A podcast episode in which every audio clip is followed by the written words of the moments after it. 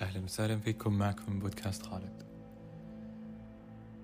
أنا وعدتكم في بداية القناة أنه ضروري نتكلم عن الذات. الكثير منا يسأل أسئلة ما هي الذات؟ كيف أطور ذاتي؟ يعني أنا الآن في مستوى وعي يمكن صار لي سنتين ثلاث سنوات وأنا في نفس مستوى الوعي. ما تطورت. أنا أمر بمرحلة فراغ. لم أعد أعرف من أنا. أو كيف أطور نفسي؟ أو كيف أفهم الأنماط أو الأشكال اللي تتكون عليها الذات. نسمع الكثير عن ارتبط بذاتك اكتشف ذاتك. طور نفسك طور شخصيتك. لكن هذا المصطلح لا زال غامض وسهل بنفس الوقت. فأنا تحدثت عن هذا الموضوع في الكتاب الذي أكتب الآن. عن مفهوم الذات من منظور فلسفي والذات بحد ذاتها يعني نتكلم عن الذات نفسها. فالإنسان دائما لديه يعني الكثير من التساؤلات عن النفس والروح والوعي وكيف أنه يتصل الجزء المادي بالجزء اللامادي اللي هي الروح مثلا أو الوعي أو الذات. فمن منظور فلسفي رينيه ديكارت يرى أن الذات مكونة من التفكير والمادة. يعني أفكار هذه الأفكار دلالة لها على وجود الذات مرتبطة بالجسد. سقراط مثلا يرى أن الذات مزيج بين قدرات الإنسان وملكاته الشخصية. وترتبط بقدرته على التحليل والتفكير. أما ديفيد هيوم يرى أن الذات تتشكل نتيجة الأفكار لما تبدأ تتش... يعني تكتسب أفكار أكثر هنا تبدأ تتشكل والانطباعات وهي قابلة للتغيير وليست ثابتة.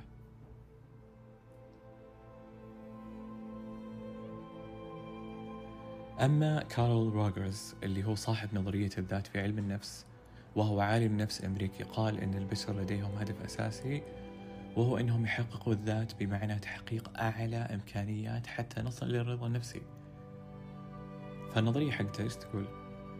تقول أن الإنسان لا يمكن أن يحقق ذاته إلا في حال وجود نظرة إيجابية عن نفسه واحترام لها يعني لا يمكن أنه أنا أبدأ أرفع مستوى ذاتي أو أصل للنقطة اللي أنا أطمح لها في حياتي اللي هي ذاتي المثالية. وأنا ما عندي نظرة إيجابية واحترام لها.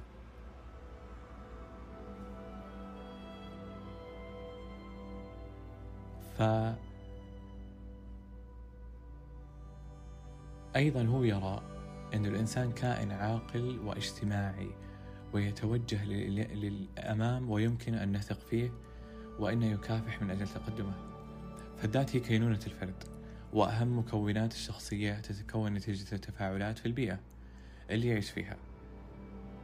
وبشكل خاص من خلال وعي الإنسان بالآخرين أو الآخرين وإدراكه لهم. فعشان كذا أنه شخصية الإنسان دائما تكون في نمو وتتغير نتيجة التفاعل مع المجال الظاهري للفرد. فتنشأ من خلال تفاعلكم مع البيئة الخارجية. وإدراككم لها.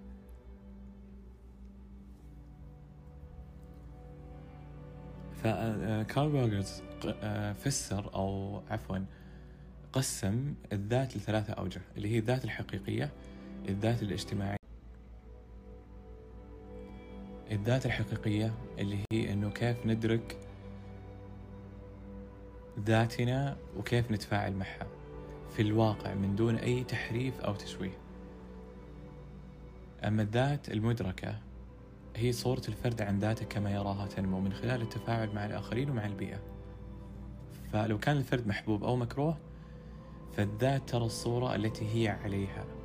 فإذا وصف الفرد بالذكاء أو أي صفة أخرى فإنه يرى ذلك. أما الذات الاجتماعية هي إدراك الفرد لتقييم الآخرين له أو الأفكار اللي يتصورها عن الآخرين. فيحاول أنه يعيش كما يتوقع له الآخرين.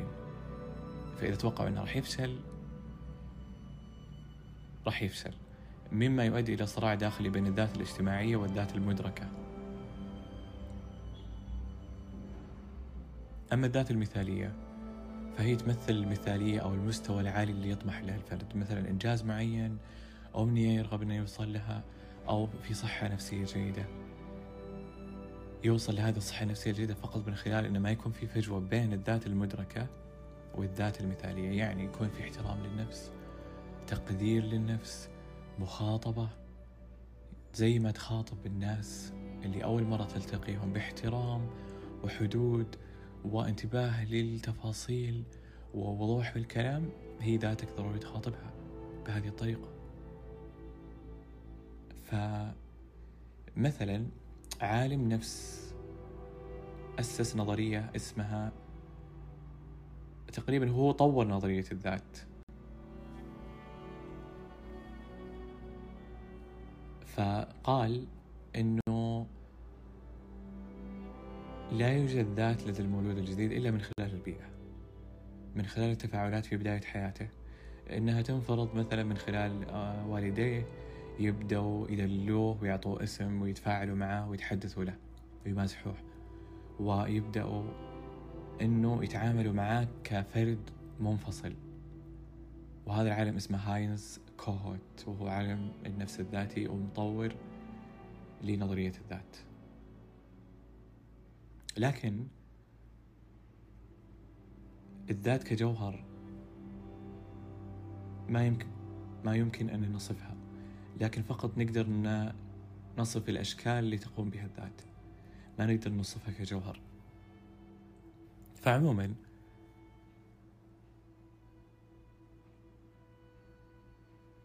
لما نبدأ نفكر بالذات الآن إنه تنشأ لنا من بداية طفولتنا وإنها من منظور فلسفي ليست ثابتة ويمكن أنها تتغير وهي إدراكنا لهذه الثلاثة أوجه إنه ذاتنا المدركة إنها تنمو وتتفاعل مع الآخرين من خلال البيئة إنه إحنا محبوبين أو مكروهين. فإذا كنا نشوف هذا ال ال ال الصورة الخارجية لنا نقدر نعرف ذاتنا. حتى وإن لم تكن كذلك لكن عندنا صورة فاهمين إنه الناس كيف وين حاطيننا في أي مكان. أما الذات الاجتماعية هي إنه دائما نربط نجاحاتنا بالآخرين أو نعتقد إنه إذا البشر خلاص قالوا أنت راح تفشل أنت ما راح توصل لهذه المرحلة نبدأ نتأثر وهي مشكلة. لما نكون في هذه الذات ونحصر أفكارنا على رؤية الآخرين لنا أما الذات المثالية هي المستوى اللي نبي نوصل له. فهنا لما نبدأ نكون عندنا مقارنة أنه أنا مثلا الآن بديت أبغى أطور ذاتي أبغى أوصل لمرحلة تنويرية أبغى أختلف عن المحيط الخارجي. أول شيء أبدأ باحترام نفسي. أغير المفاهيم المأخوذة من الذات الاجتماعية. أنا مدرك. حلو. فاهم إنه الناس عاملوني بطريقة معينة. اعتقدوا أن أنا راح أفشل. آه، صنفوني أنا مكروه أو محبوب. فأنا أرى هذه الصفات. أنا الآن جاوزت هذه المرحلة. أنتقل للذات المثالية. وش أشوف نفسي؟ إيش الأشياء اللي أطمح لها؟ أولا أبدأ أتعامل مع ذاتي أنا قبل الناس وقبل إني أوصل لهذا الطموح باحترام. الابتعاد عن علاقة قاعدة تؤذيني أحد قاعد يهيني ويسيء لي ويعاملني بالطريقة اللي أنا ما أبي أتعامل بها. أبدأ خلاص أتركه حتى لو في ألم معاناة حزن هنا راح أتكافأ من ذاتي. والسبب أني بديت أحترم ذاتي بديت أصل أو أبدأ في التحرك تجاه الذات المثالية لي. فلما نبدأ نحترم ذاتنا ونتخاطب مع ذاتنا بطريقة جميلة ومحترمة زي ما الناس يتخاطبوا معنا أو ما أو زي ما نحب إن الناس يتكلموا معنا هنا راح نقدر نبدأ نكون في المسار الصحيح. أما من منظور الذات نفسها إنه كيف نطورها نبدأ نبتعد أول شيء مثل ما قلت إنه عن الأشخاص المؤذيين لنا. أو اللي ما يشوفونا من منظور ذاتنا المثالية. يشوفون إنه نحن أشخاص مكروهين آه، أفكارنا غبية. حتى لو كانوا أهل نفصل نبدأ نفصل نفصل نحاول. فننتقل لنقلة أخرى اللي هي إنه تطوير الشخصية. وهي بقمع الأفكار السيئة اللي بناها المجتمع علينا. أو أهلنا أو غيره. نبدأ نحقق إنجازات ولو بسيطة. حتى لو لم تنجح بس إنه نبدأ في اللحاق بأي حلم صغير حتى لو مو كبير لكن نبدأ نحققه لأنه راح ينعكس علينا من منظور علم الأعصاب بمكافأة من الدماغ. وأيضا نبدأ نتجه للجانب الفكري. أبدأ أقرأ. وأفضل جانب نتجه له لما نبدأ نقرأ اللي هي المهارات أو الفلسفة. الفلسفة ترفعنا لمستويات في الوعي تعطينا معلومات عن أشخاص من آلاف السنين ولا زالوا لحد الآن يتم تداولهم لأنهم عندهم علم عندهم فلسفة عميقة عندهم قدرة أنهم يعرفوا الإنسان على أشياء ما راح يكتسبها من خلال تجاربه من خلال ملكاته الشخصية. أو من خلال مبادئ. ضروري يحتاج أنه يبحث عنها. فالمعرفة دائما قوة. أيضا لما نتكلم عن الذكاء العاطفي. الذكاء العاطفي جدا جدا جدا مهم إنه نبدأ بتطور. ومن أهم المهارات اللي ترفع ذكاء الإنسان هي الذكاء العاطفي. وأنا أيضا تحدثت عن هذا الجانب في الكتاب. فلما ناخذ منظور الذكاء العاطفي ونتكلم عن فيكتور فرانكلين لما أثبت في علاج البحث عن المعنى أن الأزمات العاطفية التي يمر بها الإنسان عندما يكون لديه معنى في حياته يتجاوز الأزمة ويكون لديه توسع كبير في المدارك. فتخيل أنه أنت قاعد تمر بتجربة فيكتور فرانكلين في الحرب العالمية الثانية. ابدأ في التخيل معي.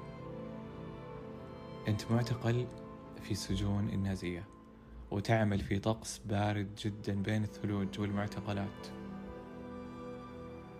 وأهم ما يثير قلقك هو هل ستحصل على قطعة من الخبز والقليل من النقانق عند عودتك من العمل الشاق في هذا المساء؟ هل ستجد حذاء يغطي جروح قدمك المتورمة والتي بالكاد تستطيع التحرك وأن ترتديها؟ هل ستحصل على ملابس غير تلك التي ترتديها من أشهر طويلة؟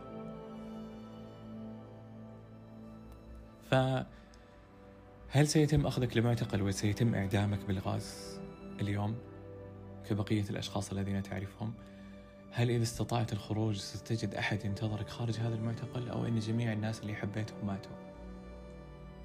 لذلك صدقني لو وجدت معنى قوي في حياتك سيجعلك تتجاوز أي عائق فعندما خرج فيكتور فرانكلين حيا من هذه التجربة أسس مدرسة اسمها العلاج بالبحث عن المعنى.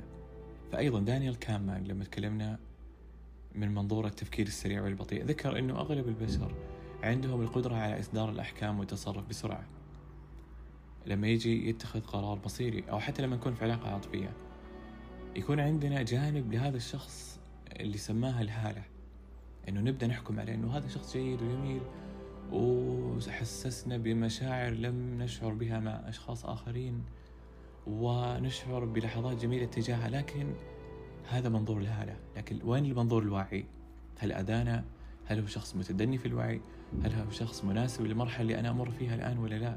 هل مستوى وعي أعلى منا أو لا؟ فتأثير الهالة مثلا هو إعجابك بجزء بسيط من حياة شخص. وتبدأ بالتغاضي عن جميع الجوانب السيئة لما تكون معجب فيها وتتخذ قرارات بناء على ما تراه وهو كما تحدثت عنه اللي هو الشعور مفهوم الحب هل هو شعور أو نشاط؟ ليش نتخذ قرارات بناء على مشاعرنا؟ فضروري نتفكر تفكير بطيء من منظور تحليلي وعاطفي كشريك دون التفكير يعني البطيء ما راح توصل لفهم الشخص بشكل أفضل قبل التأثر بالجزء المضيء منه. فلما تبدأ تتعلم مهارة اللي هي تفكير البطيء وتحدث عنها دانيال كانمان في كتابه وأخذ جائزة نوبل في الاقتصاد بسبب هذه النظرية. راح تفيدكم جدا في تطوير المهارات اللي هي متعلقة بشخصيتكم. فحتى ذكر جزء جدا مهم قال إنه لما تدخل في موقع تبدأ تبحث عن أول منزل لك أو تبغى تستاجر أداة تفيدك في مجال معين أو منزل أو شقة تبدأ في أقل وأرخص. يعني تشوف أرخص شيء ثم تبني على أول منزل طلع لك مثلا ب دولار أو 200 دولار على سبيل المثال. لما يطلع لك من منزل آخر ب 700 دولار تبدأ تقول إنه أوه هذا جدا غالي. على الرغم إنه ممكن تجد سعر أرخص من أول صورة بنيتها. لأنك ما بحثت بحث عميق وما حللت تفكير بطريقة بطيئة وما عندك هذه المهارة والمهارة هذه تكتسب وليست موجودة لديك. أنت عندك مهارة تفكير جذرية وفطرية لكنها تطور وتكتسب وتصير مهارة مخيفة. ف لما تحدث عن نظرية الانحياز المعرفي هذه اللي أسسها أنه ما نبدأ نتجه للخبراء في كل شيء. ما نتجه للاستشاريين ونعتقد أنهم هم بيعطونا حلول ومفاتيح نفتح فيها الأبواب المغلقة وهذا الشيء غلط. لازم نتجه ونطور مهارة التفكير البطيء. ما ننحاز للناس اللي يعطونا علم بشكل سهل ونعتمد عليهم ونبدأ نتخذ قرارات مصيرية بناء عليهم. وهذا الشيء اللي أنا تكلمت عنه أنه لما يكون عندنا مشكلة عاطفية ما نتجه لأي أحد ما نتجه لمستشار أو دكتور ونقول أنا أبغى حل أبغاك تساعدني. أنت الحل عندك لكن تحتاج إلى المعرفة. تحتاج الشخص أنه يستثيرك وينير أفكارك ويكون مرآة لك وليس شخص يقدم لك الحلول. لأنه ممكن يهدم حياتك ممكن يخليك تدخل قرارات غلط. من منظوره هو وليس من منظورك أنت. أنت ربما عمرك 20 سنة 30 سنة 40 سنة لديك كم هائل من الأفكار والمعلومات التي فقط تحتاج إلى استثارة للوعي؟ أنت كائن مخيف. عندك ذاكرة فيها يعني كم هائل من المعرفة من الأشياء اللي ما استثرتها. فالحل دائما لديك. لا تتجه لا تنحاز لأي أحد. بالذات في الأمور العاطفية. فعموما من ضمن هذه الأشياء اللي اللي هي آه، جزء من ال من إنه كيف نطور مهارة التفكير النقدي أو الذكاء العاطفي. إنه لما كنا أطفال تعلمنا عن أشياء مسموح لنا نسويها وأشياء مو مسموح لنا نسويها. على الرغم إنه لو فكرنا فيها بمنظور فلسفي إنه ندرسها كموضوع وكنقيض يعني إنه أوكي هذا ممنوع أنا ليش ممنوع؟ ما هي الأسباب. هل قدمت لي الأسباب على طبق من ذهب بسهولة؟ أو هل بحثت عنها وقارنتها؟ هل تعرضت لمغالطات منطقية؟ ما هي المغالطات المنطقية؟ ليش ما أبدأ أبحث عن المغالطات المنطقية؟ لما أبدأ أتحدث مع أحد ويبدأ يغلطني منطقيا ويقول لي الناس كلهم يسووا هذا الشيء. والله المشهور الفلاني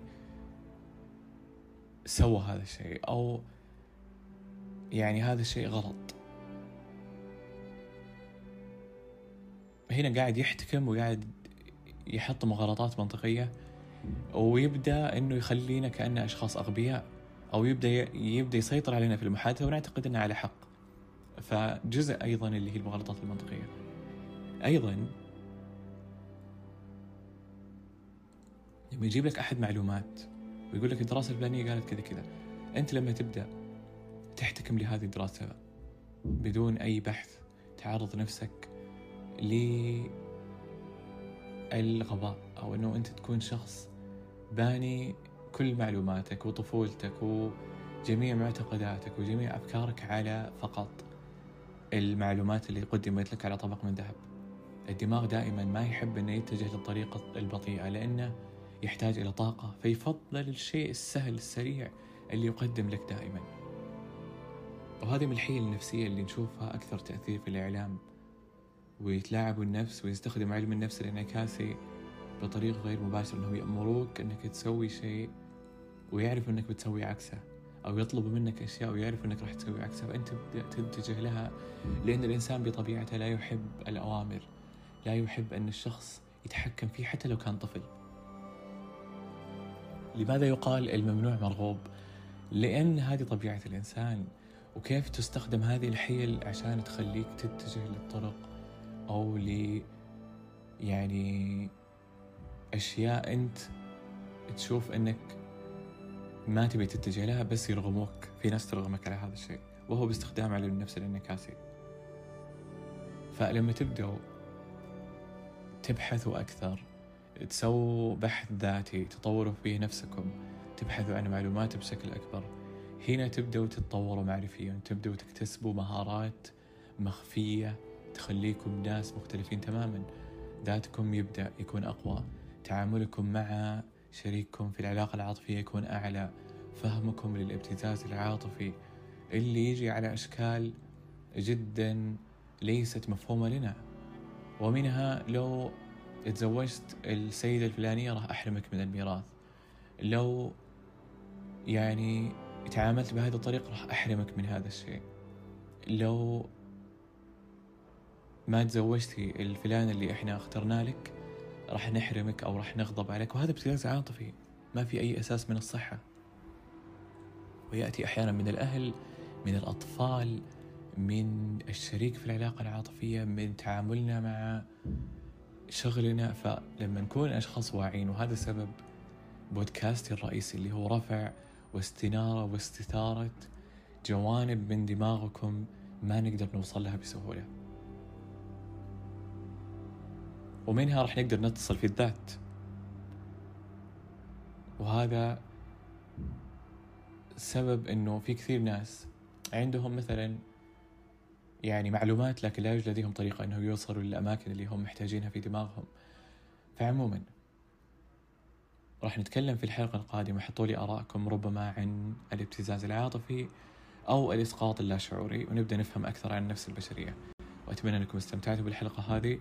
لا تنسوا تحطوا لي تعليقات وتقييم للبودكاست عشان يوصل لناس أكبر. شكراً.